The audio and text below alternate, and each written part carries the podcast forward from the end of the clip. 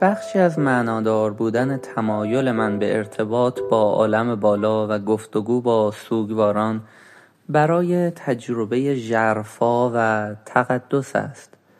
زمانی که قلب خود را به سوی ابعاد معنوی و روحی می‌گشاییم، هرگز نمی‌دانم چه کسی ارتباط برقرار می‌کند یا این گفتگو به کجا می‌انجامد.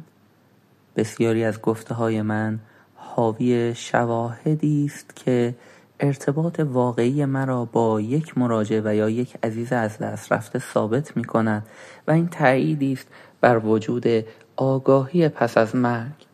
موارد نادری هم پیش می‌آید زمانی که در طول گفت و شنود موجود دیگری ظاهر می‌گردد. آنان معمولاً بصیرت‌های معنوی نصیب مراجع ساخته به او کمک می‌کنند آگاهی معنوی و روحی خود را بالا ببرد. چند سال پیش یکی از این لحظات استثنایی برای من پیش آمد. این جلسه نه تنها دیدگاه من بلکه دیدگاه مراجع مرا در مورد زندگی تغییر داد. اکنون که در اینجا نشسته و مشغول نوشتن این اثر هستم، احساس می‌کنم جلسه‌ای که در زیر سخن از آن خواهد رفت نه تنها برای خانمی بود که در یک بعد از ظهر بهار هزار و نهصد و نود و سه به دیدنم آمد، بلکه برای آن بود که این تجربیات با دیگر مردم دنیا نیز در میان گذاشته شود. با ارائه مطالب زیر امیدوارم با دیدی باز به اطلاعات داده شده فکر کنید و چنانچه تأثیری روی شما گذاشت آن را در زندگی روزمره خود به کار گیرید و بعد ببینید این عمل چگونه روی پیش تصویر و دانش شما تأثیر می‌گذارد. شاید این کلیدی باشد که شما همکنون برای کشف شادی و وسعت فکر به آن نیاز دارید. تصورم بر این است که این قرائت نشان می‌دهد قدرت عشق و تنها عشق است که می‌تواند به ما کمک کند خود را از دام‌های تجارب گذشته بیرون آوریم و در اتحاد و احساس پاک و اصیل یگانگی و وحدت شادی بخش زندگی کنیم. همانطور که در مورد همه جلساتی که در این کتاب با شما در میان می‌گذارم صادق است، سعی من بر این است که نه تنها اطلاعات دقیق و جزئی و بصیرت‌زای جلسه را به شما انتقال دهم، بلکه برخی از هیجانات ژرف و قلبی که میان دو بعد مطرح شد و الهام بخش بود تکرار کنم. خب از اینجا به بعد صحبت میکنه راجع به اتفاقات که افتاده بین خودش و مراجع و این مسائل. بعد میرسه به اینجا که میخوام براتون بخونم. در حدود پنجاه دقیقه بود که در حال مراقبه بودم و کم کم احساس خستگی می کردم. یادم می آید به سوزان نگاه کردم و زنی را دیدم با روح از هم پاشیده شده. یادم می آید به خودم گفتم که باید کار را متوقف کنم. خیلی خسته شده بودم و دلم نمی خواست جلوی مراجع به خواب روم. ناگهان احساس گرمای شدید و سپس احساس هجوم انرژی در اطراف خود کردم.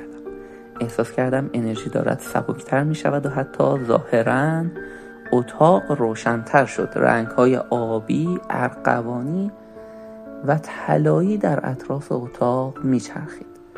ناگهان مردی با چشمان آبی پررنگ روی روح من پرید و من دچار فراموشی آنی شدم. چیز بعدی که دیدم زمانی بود که چشمانم را باز کردم و سوزان با لبخندی گشاده و یک لیوان آب در مقابلم ایستاده بود. او پرسید حالتان خوب است؟ امکان نداشت این همان زنی باشد که چند لحظه پیش با چشمان لبریز از اشک روبرویم نشسته بود. جیمز، خیلی خیلی متشکرم. شما موجود فوق‌العاده‌ای هستید. نمیتوانم آن را باور کنم. شما به من کمک کردید همه چیز را بفهمم. اکنون همه چیز برای من مفهوم پیدا کرده است. نویسنده پاسخ میده متوجه حرف شما نیستم. او آنچه را اتفاق افتاده بود برای من شرح داد. من به طور کامل بیهوش شده بودم و روح راهنمای او ظاهر شده بود تا با وی حرف بزند. به ندرت چنین اتفاقی برای من میافتد. اجازه می دهید من نوار را برگردانم و به حرفهای راهنمای شما گوش دهم؟ البته حتما. دکمه ضبط صوت را فشار دادم. صدای گوینده بسیار ملایم و شفقت‌آمیز بود. من سعی میکنم این ملایمت و شفقت‌آمیز سخن گفتن رو در خوانشش اجرا بکنم. در حالت خوابگونه چندین بار صدای خودم را شنیدم، هنگامی که چند نفر از راهنماهای خودم ظاهر شدند، ولی این صدا را هرگز نشنیده بودم. عزیزان، توجه داشته باشید که ارتعاش این واژگان بالاست. من راضی نیستم از ترجمه‌ای که مترجم ارائه داده. شاید مترجمم تقصیر نداشته، به خاطر که بالاتر از ارتعاش خودش بوده و نتونسته اون واژگان رو به طوری که ارتعاش رو خوب منتقل کنه ترجمه کنه. با این وجود من تلاشمو میکنم که اینها رو طوری بخونم که اون ارتعاش منتقل بشه. شما حالت فردی با قلبی پر از غم و افسردگی را دارید. این فشار نه تنها روی شما، بلکه روی قلب هر کس که شما از نظر جسمی، روحی و روانی با او در تماس هستید سنگینی می کند. حرف من نه تنها در مورد کسانی است که در زمین زندگی می کنند، بلکه افرادی در عالم روح است. هر کسی که شما را می شناخته و به شما توجه و علاقه داشته است، درد شما را حس می کند. به ویژه مردی که به گمان شما همه این ناراحتی ها را برایتان به وجود آورده است. برای شما مشکل است باور کنید کسی که از صمیم قلب شما را دوست داشت، قول وفاداری به شما را به دیگری بفروشد. شما احساس فریب خوردگی می کنید. در ضمن برای شما پذیرفتنی نیست که زندگی او به این کوتاهی پایان پذیرد و شما تنها در این دنیا باقی بمانید. باور و تصوری که شما دارید بازتاب فکر و تصوری است که ابتدا در ذهن داشتید. ما اغلب افکار، احساسات و نگرشی که در ذهن داریم به دنیای اطراف خود فرافکن می کنیم و وسوسه می شویم با خشم، افسردگی یا هیجان واکنش نشان دهیم و این به علت تفسیری است که از محرک‌های خارجی در محیط زیست می کنیم. این تفسیرها بر اساس اطلاعات ناقص ماست. خب پس اینجا داره چی میگه؟ داره میگه که ما از قبل یه تصوری داریم، یه پیش پیش داوری یا پیش تصویری تو ذهنمون داریم، بعد نسبت به محرک‌های محیط زیستمون، محیط زندگیمون با اونا واکنش نشون میدیم. بعد میگه این تفسیرهای بعد تفسیر میکنیم اونها رو، رویدادها رو تفسیر میکنیم. میگه این تفسیرها بر اساس اطلاعات ناقص ما هستند. اگه اطلاعات ما کامل میشد ما تعبیر و تفسیر دیگری داشتیم. ادامه متن. ما اغلب در همسر، فرزندان، پدر و مادر و دوستان خود به دنبال عشق میگردیم. برای ما دوست داشتن دیگران آسان‌تر از خودمان است. این کار ما را به نحوی راضی می کند، ولی این باوری نادرست است. در دنیای مادی شما قدرتی خیالی یا وهمی به نام ترس دارید. ترس زمانی غالب می شود که فرد به خود اعتماد ندارد. ببینید اینجا ارزش خود باوری رو چقدر قشنگ بیان میکنه. ادامه متن. ترس ما از دوست داشتنی نبودن ضمناً مانع از رشد ما به گونه‌ای مهربانانه می شود. این ترس بر دیگران، به ویژه آنانی که ما دوست داریم، تحمیل می شود. دیگران نباید خود را تغییر دهند تا ما آرامش ذهن پیدا کنیم. آرامش چیزی است که ما ابتدا باید در درون خود حس کنیم. من این جمله توی توضیحی بدم.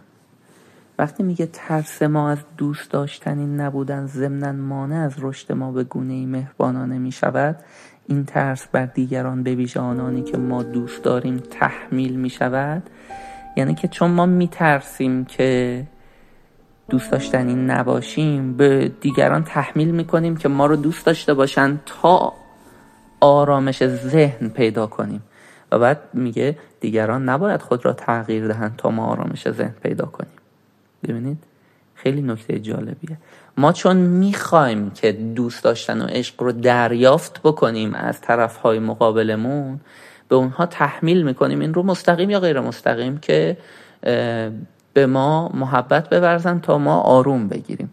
ولی میگه نباید ما دیگران رو تغییر بدیم. بعد ادامه میده آرامش چیزی است که ما ابتدا باید در درون خود حس, حس کنیم. چنانچه ذهن ما از عشق، دوستی و آرامش لبریز باشد، همین را به دنیای خارج فرافکن میکنیم. اگر ذهن ما از شک و دودلی و ترس آکنده باشد، همان را به دنیای خارج فرافکن میکنیم و این باورها واقعیت ما میشوند. وقتی فردی با ترس و نگرانی به دنیای اطراف نگاه میکند، آن را به صورت تحریف شده ای میبیند. سعیتان بر این نباشد کمبودهای خود را از طریق دیگران تأمین کنید. واو، خدای من، عجب خردی، عجب انرژی تو این کلماته. همسر شما باید یاد میگرفت خودش را دوست داشته باشد، ولی نمیدانست چگونه. او به عادتهای بد گذشته، تسلط داشتن بر دیگران و بازیچه قرار دادن آنان متوسل شد تا درمانده و ناتوانشان کند. شما میخواستید به او کمک کنید تا صمیمیت را در درون خود بشناسد و یاد بگیرد. او برای به مبارزه طلبیدن این جنبه‌های وجودی باید مسئولیت پذیری را یاد می‌گرفت. وی به جای تقویت این کیفیت در خود، عادت‌های بد گذشته را از سر گرفت بی آنکه به تأثیر آن بر دیگران فکر کند. میان کسی که میگوید این کاری است که می‌خواهم انجام دهم و این کاری است که نیاز دارم انجام دهم تفاوت بسیار وجود دارد. آنچه ما در اکثر موارد نیاز داریم تا انسانی سالم، کامل، روشنگر و روشنبین شویم، الزاماً چیزی نیست که ما دوست داریم انجام دهیم. خیلی وقتا ماجرا همینه. چیزی که نیاز داریم چیزی نیست که میخوایم. چیزی که نیاز داریم چیزی نیست که دوست داریم. این رو در جلسات مشاوره خوب میبینیم که درمان مراجع وقتی اتفاق میفته که فرایند درمان در طول جلسات میره به سمتی که مراجع به خاطر اون نیامده بوده. این رو من در کتاب روان درمانی اگزیستانسیال خوندم، در کتاب واقعیت درمانی ویلیام گلاسر خوندم. ادامه کتاب. همسر شما پس از ورود به عالم بالا وقت و فرصت داشت زندگی و وظایف زمینی خود را مورد بررسی مجدد قرار دهد. پیشرفتی حاصل شده. با وجود این او در شگفتی است که چگونه به موفقیت هایی که می توانسته نایل نشده است. او نمی تواند خود را بابت علاقه به جاه و مال در زمین برای نابود کردن زندگی شما و خودش ببخشاید. پس این آقا نمیتونه بپذیره که نتونسته اون کارایی که میتونسته بکنه رو انجام بده و در نتیجه نمیتونه خودش رو ببخشه.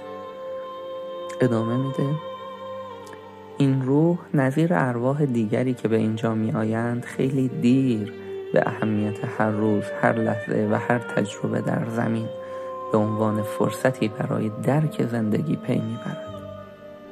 او اکنون تأسف میخورد که ای کاش به جای زندگی کردن با سر با قلب زندگی کرده بود تا ارزش خود را در چارچوب شفقت ببیند، نه دلار. یعنی چی حرف؟ یعنی که خودش رو اینجوری ببینه که هرچی مهر و محبت بیشتری داشته باشه ارزشمندتره، نه هرچه ریال و دلار بیشتری داشته باشه.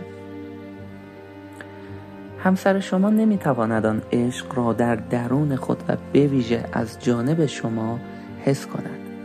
شما میتوانید او را نبخشایید، این انتخاب از آن شماست، ولی این را بدانید که دریغ کردن عشق نه تنها مانع از پیشرفت شما به عنوان موجود الهی کامل و بالغی می شود، بلکه مانع از رشد فردی می شود که شما نمی توانید او را ببخشید. وقتی من اینو خوندم متوجه شدم که بخشیدن آدم ها چقدر می تونه به من و اونا کمک کنه. او به عشق و تفاهم شما برای پیدا کردن راهی که در پیش دارد نیازمند است.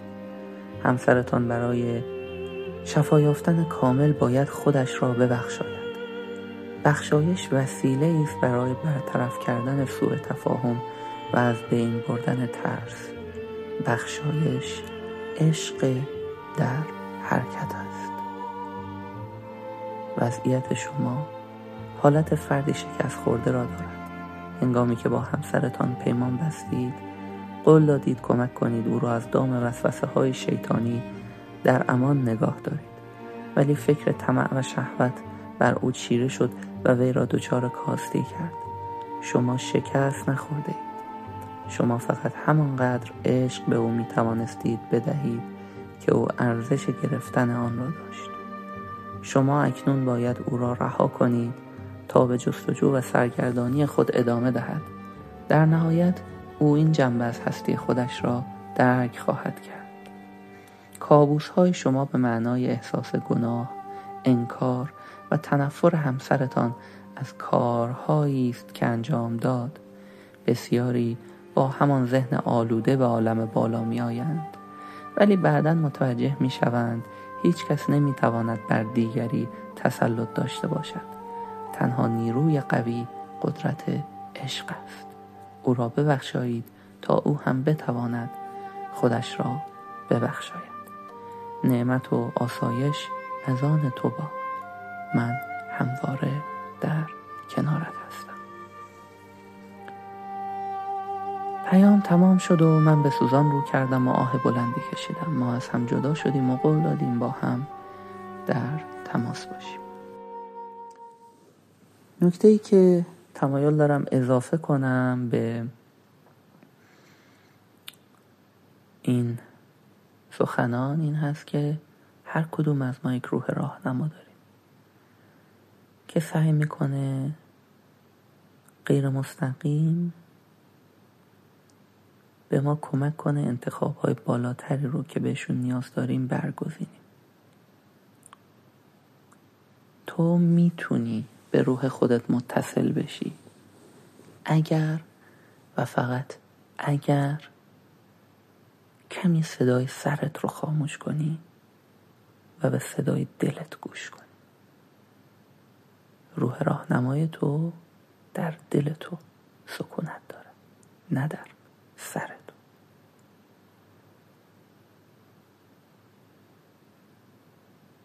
نفس عمیقی بکش و روی قلبت تمرکز کن.